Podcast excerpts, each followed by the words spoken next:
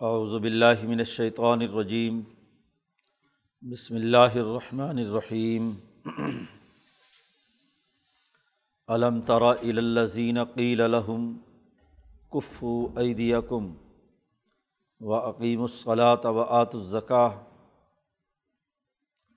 فلما کتب علیہم القتال اذا فریق منہم یکشون الناس کا خشیت اللہ او اشد خشیہ۔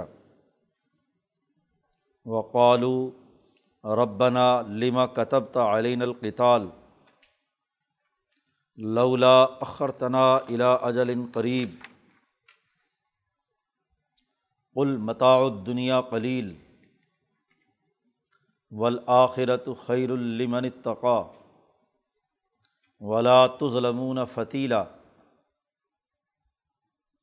اینما تکون یدرک کم المعت ولوکن تم فی بروجم مشیدہ و ان تصبہم حسنت یقول حاضی من عند اللہ و ان تصبہم سیئت یقول حاضی من عندک قل کل من عند اللہ فمال ہا القوم لا یقادون یفقہون حدیثہ ما اصواب کا من حسنت فمن اللہ. و ما اصواب کا من سیعتن فمن نفسک. وارسلنا کا لناس رسولہ و کفا بلّہ شہیدہ میت رسول فقط عطاء اللہ. ومن طول فما ارسلنا کا علیہم حفیظہ و یقول طاعتن فضا برضو من عند کا بیت تو افتم منہم غیر الدی تقول. و اللہ یکتب ما یبیتون فعرض عنہم و توکل اللہ و کفا بلّہ وکیلا افلا یتدبرون القرآن ولو کان من عند غیر اللہ لوجد فی اختلاف کثیرہ و جا اہم امر من الامن اب الخوف اضاء بھی ولو ردوہ الرسول و الا الامر منہم لعلم الدین یستم بتون منہم ولولا فضل اللہ علیکم و رحمۃ لتباتم الشیطان اللہ کلیلہ فقاتل فی سبیل اللہ لا تکلف اللہ نفس کا و حر المؤمنین آص اللہ یقف بس الدین کفر و اللہ اشد بسم و اشد تنقیلا میں یشفا شفاعتاً حسنتً یق اللہ نصیب منہا. و میں یشفا شفاعتاً سیاتً یق اللہ کفل منہا. وکان اللہ علاق الشعیم مقیتا. ویدا ہوئی تم بتحیتن فحیو بحسن منہا اور ردوحا ان اللہ کان علاق الشعین حسیبہ اللہ لا الہ اللہ لیجمعنکم الى یوم القیامہ لا ریب فیہ ومن اصدق من اللہ حدیثہ صدق اللہ العظیم۔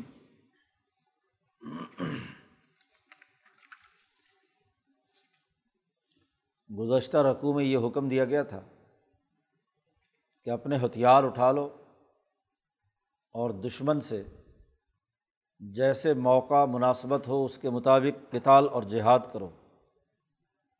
مال پرستی، یتیموں اور کمزوروں کے حقوق توڑنے کا عمل چھوڑ دو۔ جو منافقت اور رسمیت تمہارے اندر پائی جاتی ہے، اسے ختم کرو۔ اور کہا فلی یقاتل فی سبیل اللہ اللہ کے راستے میں قتال کریں وہ لوگ جنہوں نے دنیا کی زندگی کے بدلے میں آخرت کا سودا کیا ہوا ہے۔ اللہ تبارک و تعالیٰ کے لیے اور جو سوسائٹی میں کمزور بنا دیے گئے لوگ، مرد، عورتیں اور بچے ہیں، جو ظالموں کے ظلم و ستم سے تنگ آئے ہوئے ہیں، ان کی مدد کے لیے ظالموں کے مقابلے میں جہاد اور کتال کرو۔ اس رقوع میں قرآن حکیم نے ان لوگوں کا نقشہ کھینچا ہے کہ جب یہ آیات مبارکہ کتال سے متعلق نازل ہوئیں تو ان کے رویے کیا تھے؟ قرآن حکیم میں جب یہ ان سے کہا گیا تو اس سے پہلے، جہاد کے حکم سے پہلے مکہ مکرمہ میں اور مکہ مکرمہ کے بعد مدینہ منورہ میں آمد کے بعد بھی غزوہ بدر سے پہلے مسلمانوں کے ذمے دو کام تھے۔ عقیم الصلاۃ و آت الزکوٰۃ نماز قائم کرو اور زکوٰۃ ادا کرو۔ جسم کی زکوٰۃ نماز کی ادائیگی ہے اور مال کی زکوٰۃ ادا کرنے، یتیموں اور غریبوں کے حقوق ادا کرنے کے لیے کردار ادا کرنا ہے۔ اس زمانے میں کچھ لوگ مسلمانوں میں سے جب لوگ ان پر زیادتی کرتے تھے مکہ میں خاص طور پر، اور یہاں مدینہ منورہ میں آ کر بھی لوگ ان کے ساتھ مقابلہ اور مقاصمت اور لڑائی جھگڑے کی بات کرتے تھے، تو انہوں نے کئی دفعہ حضور سے اجازت مانگی کہ ہمیں اجازت ہونی چاہیے کہ ہم ان مخالفین کا مقابلہ کریں۔ عربوں میں جیسے دستور تھا کہ اپنے مخالف سے بدلہ لینا، اپنے مخالف سے مقابلہ کرنا، لڑائی پر اتر آئے تو بدلے میں لڑائی کرنا۔ کئی دفعہ اجازت مانگی گئی تو حضور صلی اللہ علیہ وسلم نے فرمایا کہ مجھے ابھی اس بات کا حکم نہیں دیا گیا۔ اس لیے بس تم نماز پڑھو اور صبر اور درگزر سے کام لو۔ مخالفت برداشت کرنے کی اہلیت اور صلاحیت پیدا کرو۔ جو صبر و استقامت نہیں کر سکتا، وہ جہاد بھی نہیں کر سکتا۔ جہاد اور کتال بڑا مشقت والا عمل ہے۔ پہلے یہ ثابت تو کرو کہ تم اس مشقت کو برداشت کرنے کی اہلیت رکھتے ہو۔ اس لیے شروع میں مسلمانوں کی یہی دو ذمہ داریاں تھیں۔ قرآن اس کا نقشہ کھینچتا ہے، علم ترا۔ کیا آپ نے دیکھا نہیں؟ ان لوگوں کو۔ اللہ دینا قیل الحم ان سے کہا گیا تھا کہ کفو اے دیا کم اپنے ہاتھوں کو روکے رکھو۔ لڑائی نہیں لڑنی کسی سے۔ ہاتھوں کا استعمال ہر جہاد اور لڑائی میں ہاتھ کا استعمال ہے۔ یعنی کوئی پرتشدد کام نہیں کرنا۔ زبان سے بھی کسی کو برا بھلا نہیں کہنا، لیکن اگر زبان سے کوئی بات تکلیف سے نکل بھی گئی تو وہ الگ۔ لیکن جسم کا استعمال، کسی کو تھپڑ مارنے، کسی کے خلاف ہتھیار اٹھانے، لاٹھی کا استعمال، ہتھیار کا استعمال، تلوار کا استعمال، یہ نہیں کرنا۔ کف عید یکم اپنے ہاتھ روک لو۔ پہلے خود ڈسپلن اور نظم و ضبط کے پابند بنو۔ اور وہ عقیم الصلاۃ و آت الزکوٰۃ نماز ادا کرو، نماز قائم کرو۔ اور زکوٰۃ ادا کرو۔ حجت اللہ میں امام شاہ ولی اللہ فرماتے ہیں کہ نماز اور زکوٰۃ کا باہمی بڑا ربط ہے۔ جیسے روزے اور حج کا آپس میں ایک دوسرے سے بڑا ربط ہے۔ قرآن حکیم نے جہاں بھی نماز کا ذکر کیا ہے، وہاں زکوٰۃ کا ذکر کیا ہے۔ حکیم الصلاۃ و آت الزکا اور جہاں روزے کا تذکرہ آیا اس کے فوراً بعد حج کا۔ تو جیسے وہ دو عبادتیں ایک دوسرے سے جڑی ہوئی ہیں، ایسے یہ دونوں عبادتیں فرائض بھی ایک دوسرے سے جڑے ہوئے ہیں۔ نماز کی تکمیل زکوٰۃ کے بغیر نہیں ہوتی۔ اس لیے ان نمازیوں پر ہلاکت اور تباہی کا قرآن نے اعلان کیا ہے جو یتیموں اور مسکینوں کے کھانے کا بندوبست نہیں کرتے۔ فویل المسلین کیونکہ نماز اور یتیم کے حقوق کی ادائیگی کے لیے مال خرچ کرنا دونوں ایک دوسرے سے مربوط ہے۔ اس کی نماز درست نہیں، جو یتیموں کے حقوق ادا کرنے کے لیے تیار نہیں۔ اس کی زکوٰۃ درست نہیں، جس نے نماز صحیح طریقے سے نہیں پڑھی۔ دونوں ایک دوسرے کی تکمیل کرتے ہیں۔ خدا پرستی کا لازمی نتیجہ انسان دوستی کی صورت میں ظاہر ہو۔ انسانوں کے حقوق کی ادائیگی کی صورت میں ہو تو یہ دونوں مل کر ایک نتیجہ پیدا کریں گے۔ اب اس تربیت کے زمانے میں اپنے ہاتھوں کو روکنے اور نماز اور زکوٰۃ قائم کرنے کا حکم دیا۔ اب جب یہ جہاد کا حکم دیا گیا، فلما کوتبہ علیہم القتال، جب ان پر کتال فرض کیا گیا تو ایزا فریق من ہوں ان میں سے، ان مسلمانوں میں سے ایک جماعت، ایک فریق ایسا ہے ایزا اس وقت جس زمانے میں جہاد کا فرض حکم آیا، اس وقت فریق من ہم ان مسلمانوں میں سے ہی ایک جماعت یکشون الناس کا خشیت اللہ او اشد خشیہ۔ یہ لوگوں سے ایسے ڈرنے لگی جیسے اللہ سے ڈرا جاتا ہے۔ ڈر پیدا ہو گیا ان میں۔ مسلمان ہیں۔ پہلے خود جہاد کی اجازت مانگ رہے ہیں۔ لیکن جب جہاد فرض ہوا تو جن کے دلوں میں چور اور نفاق تھا، ان کے دلوں میں انسانوں کا ایسا خوف بیٹھ گیا جیسے اللہ کا خوف ہوتا ہے۔ بلکہ اللہ کے خوف سے بھی زیادہ خوف، او اشد خشیہ۔ اللہ کے خوف سے بھی زیادہ شدید ترین خوف انسانوں کا۔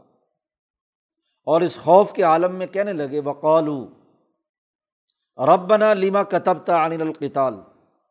اے ہمارے پروردگار، تو نے ہم پر کتال اور جہاد کیوں فرض کر دیا؟ لیما کتبتا کیوں تو نے فرض کر دیا ہم پر کتال جماعت جب تربیت کے مرحلے سے گزرتی ہے، تو ہر طرح کے لوگ اس میں داخل ہو جاتے ہیں۔ مسلمان ہو گئے، انہوں نے کہا، بڑا میٹھا کام ہے، نمازیں پڑھو، زکوٰۃ ادا کرو، بس۔ لڑائی شڑائی تو کچھ ہے نہیں۔ لیکن جب جہاد فرض ہوا، تو انہیں میں سے لوگ ہیں۔ مسلمانوں میں سے ہی لوگ ہیں۔ ٹھیک ہے، آج ہمیں انہیں منافق منافق قرار دیتے ہیں، اس لیے کہ اللہ نے نازل کر دیا۔ ورنہ پہلے تو وہ مسلمان جماعت کا حصہ ہے، حضور کی پارٹی ہے۔ اس پارٹی میں سے کچھ لوگ فریق من ہم انسانوں سے ڈرتے ہیں، جیسے اللہ سے ڈرا جاتا ہے۔ اور صرف ڈرنا ہی نہیں، زبان سے بھی وہ پکار اٹھے کہ ربنا، اے ہمارے پروردگار، لما کا تب تعلن القتال؟ آپ نے ہم پر یہ کتال کیوں فرض کر دیا؟ لولا اخرتنا الا اجل قریب۔ کیوں نہیں اس جہاد اور کتال کے عمل کو کچھ قریبی مدت تک اور لیٹ کر دیتے؟ اخرتنا۔ آپ اس کو مؤخر کر دیتے الا اجل قریب، ایک قریب زمانے تک۔ یہ ڈر اور خوف اسی جماعت میں پیدا ہوا ہے جو اپنے آپ کو مسلمان کہتی ہے۔ نمازیں بھی پڑھتی ہے، زکوٰۃ بھی ادا کرتی ہے۔ ال اے محمد صلی اللہ علیہ وسلم، ان سے کہہ دیجیے متاع دنیا کلیل دنیا کا نفع بہت ہی تھوڑا ہے۔ دنیا کی تمام امور وہ متا ہیں۔ متا عربی میں کہتے ہیں اس بوسیدہ کپڑے کو جسے استعمال کر کے پھینک دیا جاتا ہے۔ ناک صاف کیا، پھینک دیا۔ کوئی جسم سے گندگی، خون وغیرہ نکلا، اسے صاف کیا اور پھینک دیا۔ تو دنیا کی جتنی بھی چیزیں ہیں، یہ استعمال کے لیے ہیں۔ آپ کی ضرورت پورا کرنے کے لیے اور یہ بہت تھوڑا فائدہ ہے۔ ولاخرت خیر المن اتقا اور جو آخرت ہے، وہ پرہیزگار آدمی کے لیے زیادہ بہتر ہے، جو اللہ سے ڈرنے والا ہے۔ یاد رکھو، ولا تو ظلم فتیرہ قیامت میں ایک دھاگے کے برابر بھی تم پر ظلم نہیں کیا جائے گا۔ فتیلا کھجور کی گٹھلی کے بیچ میں جو سفید دھاگا ہے، اسے فتیلا کہتے ہیں۔ کتنا معمولی حیثیت رکھتا ہے۔ سوسائٹی میں اس کی کوئی قیمت نہیں ہوتی۔ اس معمولی سی جھلی جو کھجور کی گٹھلی اور کھجور کے درمیان ہوتی ہے، اتنا معمولی سا بھی ظلم نہیں ہوگا۔ جس نے جیسا کیا، ویسے ہی نتائج اس کے سامنے آئیں گے۔ قرآن نے کہا، عجیب بات ہے، تم موت سے ڈرتے ہو۔ موت کا خوف ہے۔ اور کہتے ہو، جہاد اور کتال کی صورت میں جان جائے گی۔ کہتے تھے کہ گھروں میں بیٹھیں گے، کچھ دن زندگی کے گزار لیتے۔ تو اچھا ہی تھا جیسے پہلے گزر رہی تھی۔ اللہ میاں نے جلدی کی اور ہمیں مروانے کا فیصلہ کر لیا۔ لولا آخر تنا علاج الن قریب۔ قرآن کہتا اینما تکون جہاں بھی تم ہوگے یدرک کم الموت، تمہیں موت آ کر پکڑ لے گی۔ موت جہاں بھی ہوگے، وہاں پہنچ جائے گی۔ ولو کن تم فی بروجم مشیدہ۔ اگر جو تم مضبوط قلعوں میں کیوں نہ ہو۔ مضبوط طاقتور قلعے، بروج، برج کی جمع ہے۔ اور برج قلعوں کے چاروں طرف جو بڑے بڑے منارے کھڑے کیے جاتے تھے، سیکورٹی کے لیے، جہاں مسلح افواج کھڑی رہتی تھی۔ تیر اندازی اور تلوار کے لیے، قلعوں کی حفاظت کے لیے۔ تو ہر وہ مضبوط عمارت جو سیکورٹی کے لیے بنائی جاتی ہے وہ قلعہ ہے۔ تو چاہے تم قلعے میں ہو بروج اور مشیدہ جو مضبوط بنائے گئے ہیں، طاقتور ہے کوئی ان کو گرا نہیں سکتا۔ کتنے ہی پختہ اور مضبوط محلات اور قلعوں کے اندر تم ہو، موت وہیں پہنچ جائے گی جو موت کا وقت مقرر ہے۔ اس لیے ڈرنے کی کیا بات ہے؟ پھر یہی لوگ جو ڈرنے والے ہیں۔ لڑائی اور کتال ہو تو ان تصب ہوں حسنت اگر ان کو کوئی اچھی بات پہنچے، فتح ہو، کامیابی ہو، تو یقول و حاضی من عند اللہ۔ تو کہتے ہیں، یہ تو اللہ نے دی۔ اللہ کی طرف سے یہ بات، یہ فتح، یہ کامیابی، یہ مال غنیمت وغیرہ وغیرہ جو کچھ ملا۔ وہ ان تصب ہم سیاتن اور اگر اس جہاد اور کتال اور دشمن کے مقابلے میں لڑائی سے ان کو کچھ تکلیف پہنچے، کوئی برائی حاصل ہو، تو اب حضور صلی اللہ علیہ وسلم پر الزام لگا کر کہتے ہیں یقول حاضی من عندک۔ یہ مصیبت تیری وجہ سے آئی، آپ نے غلط فیصلے کیے ہیں۔ جنگ میں سپہ سلار اور حکومت فیصلے کرتی ہے۔ اس کا نظم و نسق ہے۔ تو چونکہ دل تو میں تو اپنے ڈر اور خوف ہے، اپنی بزدلی کی وجہ سے ناکامی ہوئی ہے۔ جیسے غزبۂ عہد کے موقع پر ہوا، تو وہاں سارا ملبہ حضور پر ڈال رہا ہے عبداللہ ابن ابئی کہ میں نے تو کہا تھا کہ مدینے کے اندر رہ کر لڑائی لڑو۔ حضور کی بھی شروع میں یہی رائے تھی۔ لیکن مشاورت سے تمام لوگوں نے کہا کہ نہیں جی باہر جا کر لڑائی لڑنی تو اب اس کے مطابق فیصلہ ہو گیا۔ تو اب حضور پر الزام ڈال رہے ہیں کہ آپ باہر لے کر گئے تھے۔ سپہ سلار نے، حکومت نے غلط فیصلہ کیا۔ تو شکست ہو تو حکمرانوں کے ذمہ ڈال دو۔ اور کامیابی ہو تو کہتے جی ہم نے کام کیا تھا، واہ جی واہ، ہم نے تو جنگ لڑی تھی۔ ہم گور سورما ہیں حکومت کو بیچ میں سے نکال دو۔ وہاں تو اپنے نفع کے لیے اپنی طرف منسوب کریں۔ اور جب شکست ہو جائے تو چونکہ ہار کا کوئی والی وارث نہیں ہوتا، ہر آدمی اپنی ہار کو دوسرے کے گلے مڑنا چاہتا ہے۔ تو یہاں نبی کے سفرد کر رہے ہیں کہ حکومت نے یہ غلط فیصلہ کیا۔ یقول و حاضم عندک تو یہ خوف کی علامت ہے۔ جو مروب خوف زدہ دنیا کی زندگی کے لالچ میں مبتلا لوگ ہیں، ان کے رویے یہی ہوتے ہیں۔ وہ کسی بھی دور میں ہو، حضور کے زمانے میں ہوں صحابہ کی جماعت کے اندر پہلے داخل ہوں یا آج اس زمانے میں ہوں۔ امتحانات سے ہی پتہ چلتا ہے کہ کون کتنا اور کس درجے میں کیا ہے۔ اگر ملک میں کسی پالیسی سے خرابی پیدا ہو گئی تو حکومت کے ذمہ ڈال دو۔ اور اگر کوئی ترقی ہو گئی تو اسے اپنے کھاتے میں رہے ہو یہ دنیا بھر کی ساری اپوزیشن کا یہی کردار ہے۔ یعنی اپوزیشن ہمیشہ منافق ہوتی ہے۔ نفاق کا کردار ادا کرتی ہے۔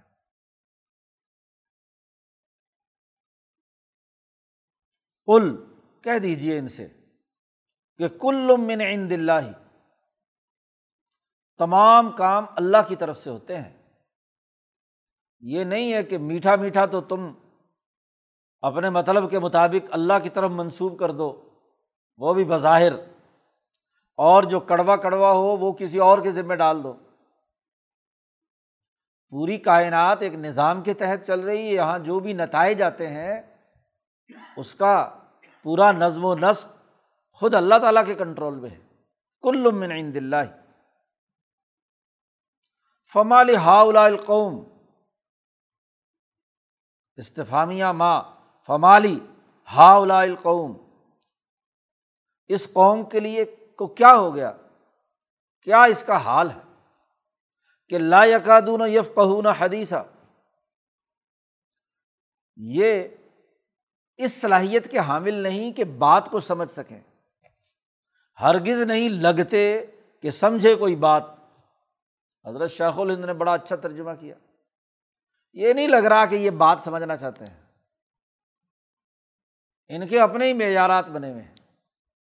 اور اصل بات یہ کہ ان کے دل میں دشمن کا ڈر ہے، خوف۔ اس لیے جہاد کا انکار کرتے ہیں کتال کرنے سے روکتے ہیں۔ اور کتال میں، جہاد میں حکومتی فیصلوں کو تنقید کا نشانہ بناتے ہیں۔ قرآن نے اگلی آیت میں واضح کر دیا کہ بات کیا نہیں سمجھ رہے۔ قرآن کہتا، ما اصابہ کا من حسنتن یاد رکھو کہ تمہیں جو بھی کچھ خیر کا پہلو اچھائی ظاہر ہوتی ہے، تمہیں پہنچتی ہے، ہر انسان غور کرے کہ ماں اصابہ کا جو بھی تمہیں کوئی بھلائی پہنچی ہے، فمن اللہ ہی وہ اللہ کی طرف سے ہے۔ اور وما اصابہ کا من سیاتن اور جو بھی تجھے برائی پہنچتی ہے، خرابی آتی ہے، تو فمن نفسک، یہ تیری اپنے دل کی خرابی ہوتی ہے، یہ تمہاری اپنی خرابی کی وجہ سے آتی ہے۔ تو اپنے گربان میں جھانکو، نہ کہ نبی پر الزام لگاؤ، نہ یہ کہ حکومت پر الزام لگاؤ۔ خود دیکھو کہ تم، تمہارا اپنا کردار کیا ہے۔ اس کام کرنے میں غلطی کہاں ہوئی ہے؟ اب پچاس آدمیوں کے حضور غزبۂ عہد میں جس درے پر کھڑا کر رہے ہیں، تو حضور کی حکمت عملی اور آپ کی تدبیر تو بالکل درست ہے۔ جن لوگوں نے بھی اس حکم کی خلاف ورزی کی اور اپنی جگہ سے ہلے، تو غلطی تو ان کی اپنی ہے۔ اگر تکلیف پہنچی ہے تو دراصل اپنے ہی کسی کردار کی وجہ سے پہنچی ہے۔ اس کو دوسروں کے ذمے لگانا یہ پرلے درجے کی حماقت، بات کو درست تناظر میں نہ سمجھنا ہے۔ جہاں تک رسول کا معاملہ ہے، تو وہ ارسل نا کا لن ناسی رسولہ ہم نے آپ کو انسانوں کی طرف رسول بنا کر بھیجا ہے۔ آپ تو رسول ہیں اور رسول کا کام یہ ہے آگے تفصیل اس کی آ رہی ہے کہ اس کی اطاعت کی جائے، بس۔ وہ اللہ کا پیغام لے کر آتا ہے۔ تم جس اللہ کو ماننے کی بات کرتے ہو، اس اللہ کا خلیفہ دنیا میں اس کا نائب، اس کے احکامات کا نمائندہ اللہ ہے۔ تو اگر اچھائی اللہ کی طرف سے آئی ہے، تو گویا کہ رسول کی طرف سے بھی آئی ہے۔ یہ کیسی بد فہمی ہے۔ کہ اچھائی کو اللہ کی طرف منسوب کر کے اللہ کا جو نمائندہ اور رسول ہے، اس پر الزام تراشی کی جائے۔ و کفا بلّہ شہیدہ اللہ تعالیٰ کافی ہے آپ کو کہ وہ آپ کی نگرانی کرے، آپ کے تمام چیزوں کو کیا ہے، حفاظت کرے۔ یہ آپ کا کچھ نہیں بگاڑ سکتے۔ یاد رکھو میں یوت رسول فقط عطا اللہ۔ جس نے رسول اللہ صلی اللہ علیہ وسلم کی اطاعت کی، اس نے اللہ کی اطاعت کی۔ اور جو الرسول اللہ کی اطاعت نہیں کرتا، وہ اس نے گویا کہ اللہ کو بھی نہیں مانا۔ وہ تو مفاد پرست، منافق۔ ومن طول اور جس نے روح گردانی کی اللہ کے رسول کے حکم سے۔ تو اے رسول فما ارسل کا علیہم حفیظہ آپ کو ان کے اوپر کوئی وکیل مسلط نہیں کیا گیا۔ آپ کو ان کے اوپر نگہبانی نہیں دی گئی کہ یہ ضروری پکے مسلمان بنے۔ آپ کا کام رسالت کے تحت پیغام پہنچانا ہے۔ کھڑے کھوٹے کے درمیان فرق و امتیاز پیدا کرنا ہے۔ اللہ کے حکم کے تحت کام کرنا ہے۔ آپ کی ذمہ داری یہ نہیں ہے کہ کون مسلمان ہوتا ہے، کون نہیں ہوتا۔ امن شاہ فل یومن امن شاہ فل یکفر جس کا جی چائے مسلمان ہو جائے اور جس کا جی چائے کافر ہو جائے۔ ان کی منافقت کا حال تو یہ ہے کہ وہ یقول تعتن نبی اپنی مجلس میں کسی حکم کو جاری کرتے ہیں۔ جہاد کا حکم نازل ہوا۔ تو مجلس میں تو کہتے ہیں، گردن ہلا کر خوب اچھی طریقے سے تعتن کہ ہاں ہم آپ کی اطاعت کریں گے، آپ کے حکم کو مانیں گے۔ جب کوئی حکم اور آڈر دیا جائے تو یقولون تعتن اس کی اطاعت کا زبان سے اقرار کرتے ہیں۔ لیکن ان کا حال یہ ہے کہ فیضہ برضو من عند کا جب آپ کی مجلس سے باہر نکل کر لوگوں کے سامنے جاتے ہیں تو راتوں کو خفیہ مشورے کرتے ہیں۔ بیتا تو افتم من ہم بیت اس کمرے کو جس میں لوگ آرام کرتے ہیں۔ تو وہ آرام کا کمرہ اس میں کسی بڑے خفیہ مشورے کے لیے رات کے اندھیرے میں جمع ہوتے تھے یہ منافقین۔ ویسے بھی سارے خفیہ فیصلے جو حکومت کے خلاف کیے جاتے ہوتے ہیں، ان کے لیے رات کا موقع بڑا مناسب ہوتا ہے۔ اس لیے بیت کا قرآن نے لفظ استعمال کیا کہ رات کو اندھیرے میں مشورہ کرنا۔ رات سونا نہیں، مشورے میں، سرگوشیوں میں گزر پزر کرنا۔ بیت تو افتم من ہم ان میں سے ایک جماعت رات کو خفیہ مشورہ کرتی ہے، غیر الزی تقول جو بات، جو حکم آپ نے دیا تھا، اس کے بالکل الٹ۔ اس کا غیر غیر الدی تقول، جو کچھ آپ نے ان سے کہا تھا، اس کے بالکل الٹ مشورے کرتے ہیں۔ مجلس میں سے کہہ دیا کہ وہ اطاعت کریں گے، فرما برداری کریں گے، لیکن راتوں کو خفیہ مشورے اس کے خلاف کرتے ہیں۔ اللہ پاک کہتے ہیں وہ اللہ یکتب ما یبیتون. اللہ تعالیٰ لکھ رہا ہے۔ اس نے لکھ لیا ہے۔ ما یبیتون جو انہوں نے رات کو خفیہ مشورے کیے ہیں۔ حکومت کے خلاف جو سازشیں کی ہیں۔ ورنہ اگر صحیح اور سچی کھری بات ہوتی تو دن کی روشنی میں یہ بات کہتے۔ حضور سے براہ راست بات کرتے۔ چونکہ انسانیت دشمنی کا مشورہ ہے، تو رات کے اندھیرے میں بیٹھ کر خفیہ مشورہ کرتے ہیں، اللہ نے وہ لکھ لیا ہے۔ فعارض عنہم و توکل اللہ بس ان کو نظر انداز کر دیجیے اعراض کیجیے اور و توکل اللہ اور اللہ پر پورا اعتماد اور بھروسہ کیجیے ان کے مشورے انہیں کے لیے نقصان کا باعث۔ آپ اس کی پرواہ مت کیجیے و کفا بلّہ وکیلا اور اللہ تبارک و تعالیٰ بطور وکیل کے، آپ کی نگرانی کے، آپ کے کارساز ہونے کے کافی ہے۔ اللہ ہی کافی ہے آپ کے لیے۔ کیونکہ آپ کے فیصلے، آپ کی آرا اور آپ کے احکامات اللہ کی رضا کے لیے ہیں اور ان کی بھلائی کے لیے ہیں۔ تو اللہ آپ کا کارساز ہے۔ قرآن نے مزید ان ڈرنے والوں کو، مسلمان ہی ہیں، منافق ہیں۔ نفاق کھل کر اس لیے ظاہر ہو گیا کہ اللہ نے یہ آیات نازل کر دی یہ نہ ہوتی تو کیا پتہ تھا کہ انہوں میں سے کون منافق ہے۔ سارے ایمان والے صحابہ کی جماعت کے اندر داخل ہیں۔ قرآن نے کہا فلاں تدبرون القرآن؟ کیا ان بظاہر مسلمانوں نے قرآن میں تدبر اور غور و فکر نہیں کیا۔ قرآن کو سمجھنے کے لیے غور و فکر نہیں کیا۔ ولو کا نمن عند غیر اللہ لوجد فی اختلاف کثیرہ اگر یہ اللہ کے علاوہ کسی اور طاقت، کسی اور فرد کی طرف سے یہ قرآن ہوتا تو لوجدو تو ضرور پاتے وہ فی اختلاف کثیرہ۔ اس قرآن میں بہت زیادہ اختلاف۔ کبھی ایک بات کہہ دی، کبھی دوسری کہہ دی۔ انسانی تصنیفات سوچ و بچار کے بغیر ہوں۔ بس جو بھی زبان میں آیا انٹ شنٹ بولتے رہو۔ تو ضرور اس کے اندر احکامات کا تضاد اور اختلاف پایا جائے گا۔ قرآن نے کہا، غور و فکر کرو، پورے قرآن پر اول سے آخر تک۔ آپ کو اس کے اندر کوئی احکامات میں یا اس کی عبارت میں کوئی غیر فصیح، کوئی بہت ہی ہلکا لفظ، فصاحت و بلاغت کے معیار سے گری ہوئی بات، انسانی سطح سے گری ہوئی کوئی بات، کوئی متضاد بات دیکھی؟ لباجدو فی اختلاف کثیرہ۔ اگر یہ اللہ کے علاوہ کسی اور طرف سے ہوتا تو ضرور اس میں اختلاف پایا جاتا۔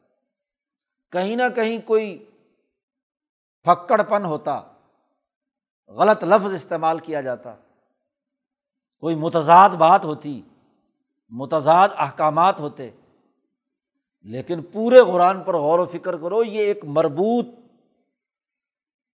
احکامات کے مجموعے، سسٹم ایک ایسا آئین اور دستور ہے کہ جس میں کسی قسم کا کوئی تضاد اور اختلاف نہیں پایا جاتا۔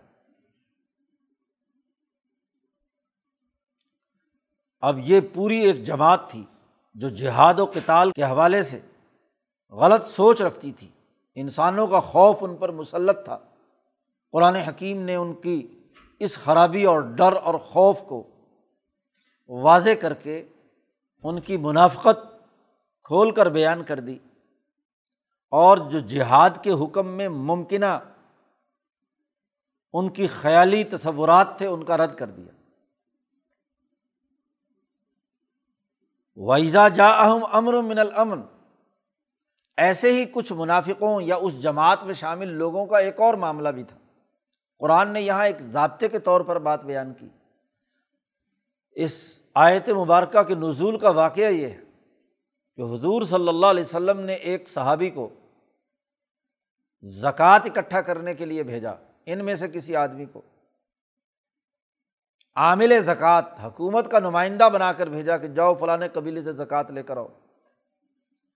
اب جب اس قبیلے والوں کو پتہ چلا کہ حضور کا نمائندہ زکوٰۃ لینے کے لیے آ رہا ہے، تو وہ بڑے خوش ہوئے اور استقبال کے لیے پورا قبیلہ اپنے گھر سے باہر قبیلے سے باہر آ کر، بستی سے باہر آ کر کھڑا ہو گیا کہ جی حضور کی کا نمائندہ، سرکاری نمائندہ ہمارے پاس آ رہا ہے زکوٰۃ وصول کرنے کے لیے، تو اس کے اعزاز و اکرام کے لیے، استقبال کے لیے باہر آ کر نکلے اب یہ صاحب جو نمائندہ بن کر گئے تھے، انہوں نے دور سے دیکھا کہ سارے لوگ باہر نکلے کھڑے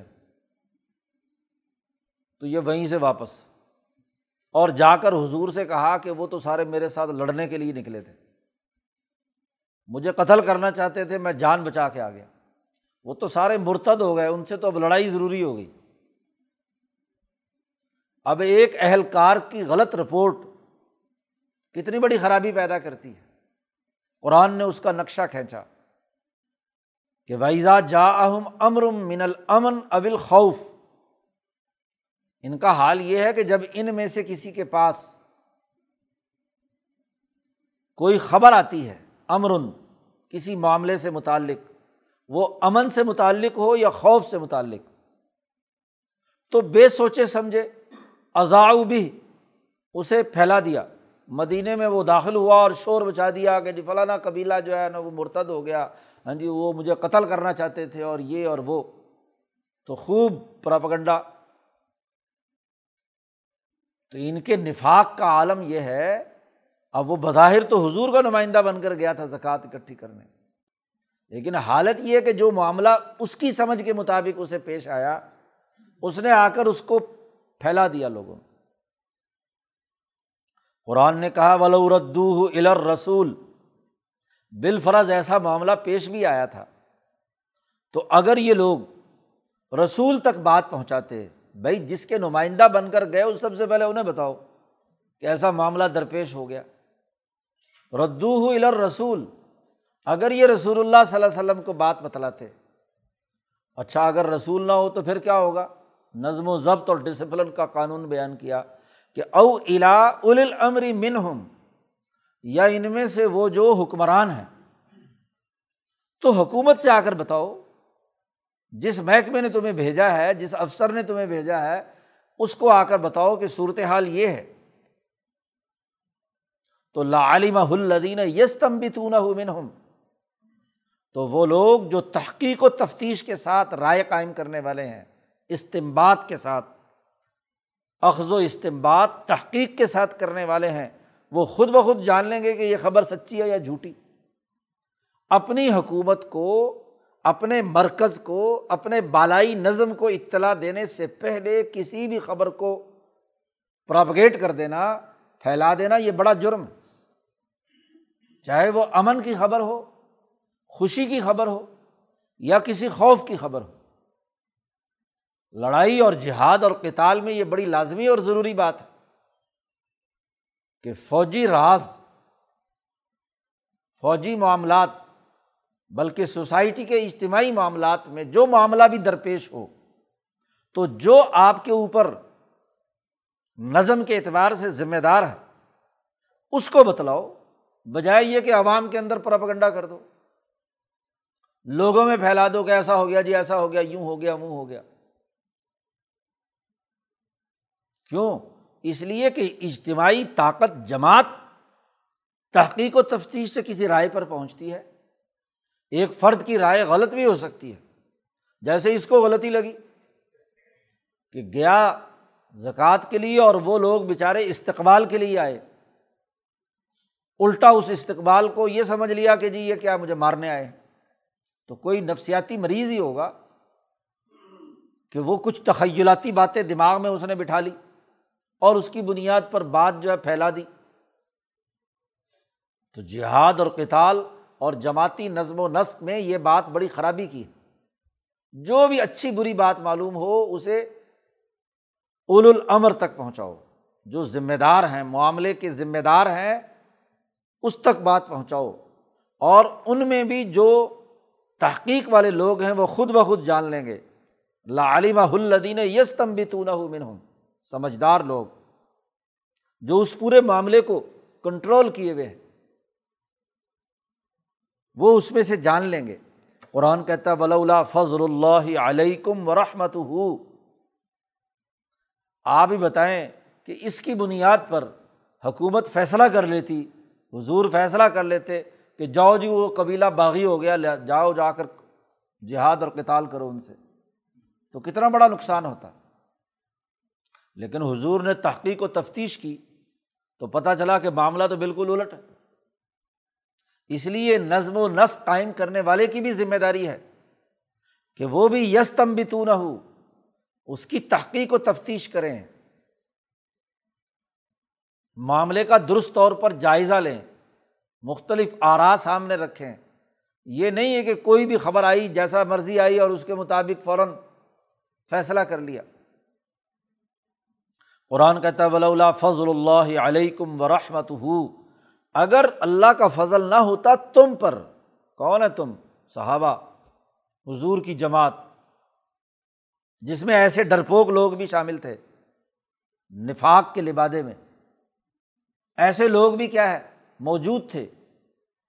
ایسے عامل بھی تھے، زکوٰۃ اکٹھی کرنے گئے ہیں اور وہاں سے الٹا پیغام لے کر آ گئے۔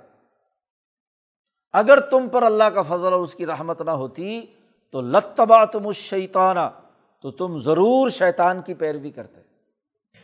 ہاں البتہ اللہ کلیلہ بہت تھوڑے سے لوگ، کریم، اونچے درجے کے لوگ، ابو بکر صدیق، عمر فاروق، عثمان غنی بہت چھوٹی سی جماعت جو سمجھدار لوگوں کی عقل مندوں کی، غور و فکر کرنے والوں کی، وہ بچتی، باقی ساری کی ساری کیا ہے؟ شیطان کے پیچھے چل پڑتے۔ وہ تو اللہ نے یہ قرآن نازل کر کے بتلا دیا کہ ان کی حالت یہ ہے، جو آپ کی جماعت میں اس وقت بظاہر شامل ہیں، ان کی حالت تو یہ ہے۔ اب یہ پورا منظر نامہ بیان کرنے کے بعد قرآن نے کہا نبی سے کہ ان کو چھوڑو۔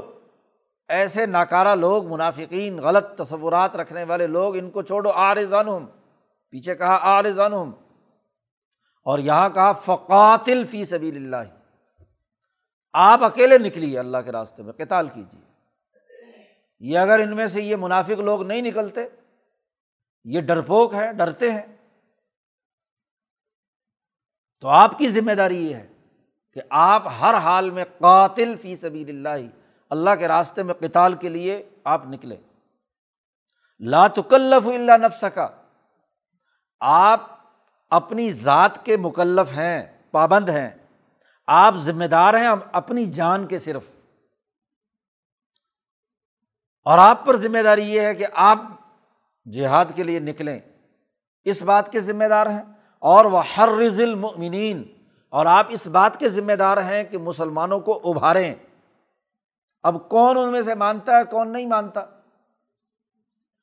کون منافقت کا کردار ادا کر رہا ہے اور کون صحیح طریقے سے کام کر رہا ہے؟ اس میں جیسا پیچھے بیان کیا کہ آپ اس کے ذمہ دار نہیں ہیں۔ جی آپ کو ومن طول فما ارسل کا علیہم حفیظہ جو روح گردانی کر رہا ہے، آپ اس کے حفیظ بنا کر نہیں بھیجے گئے۔ آپ اپنے نفس کے ذمہ دار ہیں۔ تو آپ اٹھ کھڑے ہوئیے کوئی آدمی سوسائٹی میں سے ڈسپلن توڑ رہا ہے تو حکمران کی ذمہ داری ہے کہ وہ کتال کرے، وہ دشمن کے مقابلے پر آئے۔ قاتل فی سبیل اللہ۔ اور مسلمانوں کو ابھارے۔ اص اللہ یقف بس اللہ کفرو قریب ہے۔ کہ اللہ تعالیٰ کافروں کی اس سختی کو روک دے، ختم کر دے، ان کی جو مسلط کی ہوئی جنگ۔ و اللہ اشد بسن اللہ تعالیٰ زبردست، لڑائی میں بہت سخت۔ ہے اللہ کی طاقت اور قوت، اور و اشد التن کیلا اور بہت سخت سزا دینے والا ہے۔ کافروں کو ایسی سزا دے کہ ان کا پورا ڈھانچہ ٹوٹ پھوٹ کر بکھر جائے۔ مکہ کے فتح ہونے تک یہ بات ثابت ہو کر واضح ہو گئی۔ باقی رہی بات شفات کی۔ میں یشفا شفاعتاً حسنتاً یق اللہ نصیب منہا۔ جیسے مال خرچ کرنا، جہاد کرنا، کسی کی بھلائی کے لیے اس کو فائدہ پہنچانے کی سفارش کرنا بھی ایسا ہی ہے۔ سفارش اچھی ہوگی تو نتیجہ بھی اچھا ہوگا۔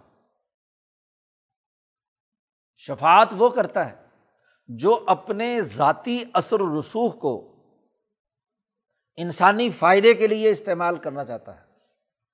کسی سے سفارش کرتا ہے کہ بھائی اس بیچارے غریب کا کام کر دو، اس کا مسئلہ حل کر دو، جس سے سفارش کی جا رہی ہے اس پر سفارش کرنے والے کا کوئی نہ کوئی اثر ہوتا ہے۔ اس کی سیاسی طاقت کی وجہ سے، اس سے تعلیم حاصل کرنے کے نتیجے میں یا اس سے کسی اور ڈر اور خوف کی وجہ سے۔ تو سفارش اگر اچھے کام کی کی جائے، تو سفارش کرنے والا بھی اور سفارش کو قبول کرنے والا بھی یق اللہ نصیب منہا، اپنا اپنا اسی درجے کا حصہ اسے ملے گا۔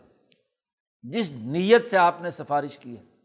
سفارش کرانے کا مقصد اگر یہ ہے کہ مال و دولت حاصل کیا جائے، سفارش کرنے والا کسی کا کام کروا کر اسی سے کیا ہے، کچھ پیسے بٹورنا چاہتا ہے۔ تو یہ شفات حسنا نہیں ہے۔ شفات حسنا جو بھی کرے گا، تو اس کو اس کا حصہ ملے گا۔ اومن یشفا شفاتن سیتن اور جو بری شفات کر، سفارش کرے گا یق اللہ کفل منہا، اس کا بوجھ اتنا ہی غلط ہوگا۔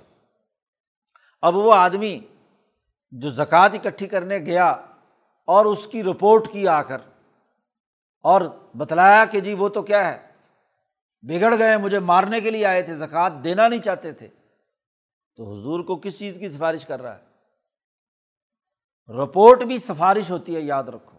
جو افسر کسی کی رپورٹ جاری کر رہا ہے وہ دراصل سفارش کر رہا ہے نا کہ یہ میرا ماتا ہے جس کی میں رپورٹ دے رہا ہوں، اس نے صحیح کام کیا ہے غلط کام کیا، اگر آپ غلط رپورٹ دیں گے تو فیصلہ اوپر سے کیا ہوگا؟ غلط آئے گا، آپ صحیح رپورٹ دے رہے ہیں، فیصلہ صحیح آئے گا۔ تو جس نے بھی اچھی سفارش کی، صحیح رپورٹ دی، اس کو اتنا حصہ ملے گا۔ اور جس نے بھی غلط رپورٹ دی بدیانتی کے ساتھ معاملات کو ترور مروڑ کر اپنی رپورٹ میں پیش کیا، جعلی رپورٹ پیش کی۔ پاکستانیوں کو غور سے سننا چاہیے۔ تو یق اللہ کفل منہا، تو اس کے لیے اس کا بوجھ ہے اتنا ہی جتنا اس نے غلط رپورٹ دی ہے، جتنی غلط سفارش کی ہے۔ وکان اللہ علاق الشعیم مقیتا، اور اللہ تعالیٰ ہر چیز پر قدرت رکھنے والا ہے۔ پھر اسی کے ساتھ ساتھ یہ بھی بات بتلا دی کہ ویدا ہوئی تم بے تحیتن فہیو بھی احسن منہا اور اردوہا جب تمہیں کوئی آدمی دعا دے تمہاری زندگی کے لیے، تمہیں دعا دے کسی سلامتی کے لیے، تمہارے لیے کوئی بھلا کرے، تو آپ اس سے اتنے ہی درجے کا بھلا ضرور کرو، بلکہ اس سے بھی آسانہ منہا اس سے اچھا یا کم از کم جتنا اس نے کیا اتنا تو لوٹاؤ۔ یہ نہیں کہ لوگوں سے تو وہ سلامتیاں اور دعائیں اور ساری چیزیں وصول کرے اور خود ان کو حقیر سمجھ کر ان کے لیے حقوق ادا نہ کرے۔ اب وہ سلام کہنے کے لیے پوری کی پوری قبیلہ باہر کھڑا ہے تمہارے استقبال کے لیے۔ اور تم بجائے اتنا جواب دینے کے یا اس سے اچھا جواب دینے کے تم الٹا آ کر رپورٹ کر رہے ہو کہ جی وہ کیا ہے؟ گمراہ ہو گئے۔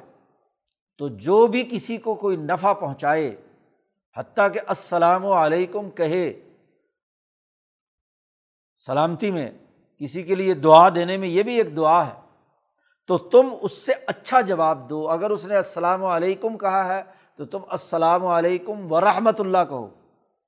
اگر رحمۃ اللہ تک اس نے کہا ہے تم و برکات ہو کہو آحسانہ منہا، اس سے زیادہ اچھا۔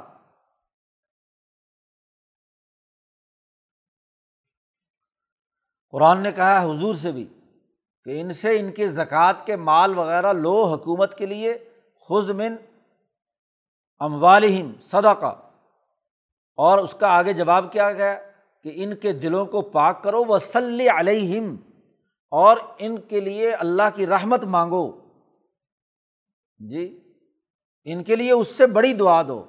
آسانہ منہا دو اور ردوہا یا کم از کم اتنا تو جواب دو۔ اس نے السلام علیکم کہا تو واپسی میں وعلیکم السلام تو ضرور کرو۔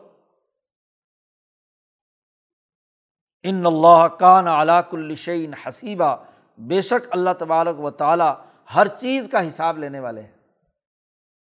اللہ الہ اللہ اللہ کے علاوہ کوئی اور خدا نہیں ہے۔ تم تمام کو لجم ان کم الا یوم القیامہ تم تمام کو قیامت کے دن جمع کرے گا۔ لارئی بفی جس قیامت میں کوئی شک نہیں ہے۔ اور وہاں اللہ تعالیٰ فیصلہ کرے گا کہ من اسدق من اللہ حدیثہ اللہ سے سچی کس کی بات ہے؟ اللہ نے جو سچی باتیں بیان کی ہیں، یہ سچائی کے ساتھ وہاں بالکل ظاہر ہوں گی۔ کہ جس نے جس درجے کا ظلم کیا، اس کو اسی درجے کی سزا ہے۔ بلا تو ظلم فتیلا جس نے جس درجے کا اچھا کام کیا، اتنا ہی نتیجہ ظاہر ہوگا۔ تو ان دو رقوؤں میں اللہ نے بار بار منظرنامہ دکھایا۔ علم تارا الدینہ علم تارا الدینہ یا زمونہ تو جو جماعت کے اندر منافقت سے داخل ہو گئے، پہلے یہودی تھے یا عیسائی تھے؟ نفاق کے مرض میں مبتلا ہیں، اب بدائر ایمان لے آئے۔ تو اسی جماعت میں اپنے آپ کو شمار کرتے ہیں۔ تاحود کے پاس فیصلے لے کر جاتے ہیں۔ اور جہاد سے جان بچاتے ہیں۔ نبی پر طرح طرح کے الزامات لگاتے ہیں۔ تو یہ منافقین ہے نفاق یہاں تک کھل کر سامنے آ گیا ان تجربات کی روشنی میں۔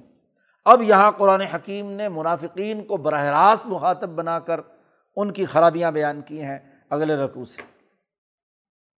اللہ تعالیٰ قرآن حکیم کو سمجھنے اور عمل کرنے کی توفیق عطا فرمائے۔ اللہ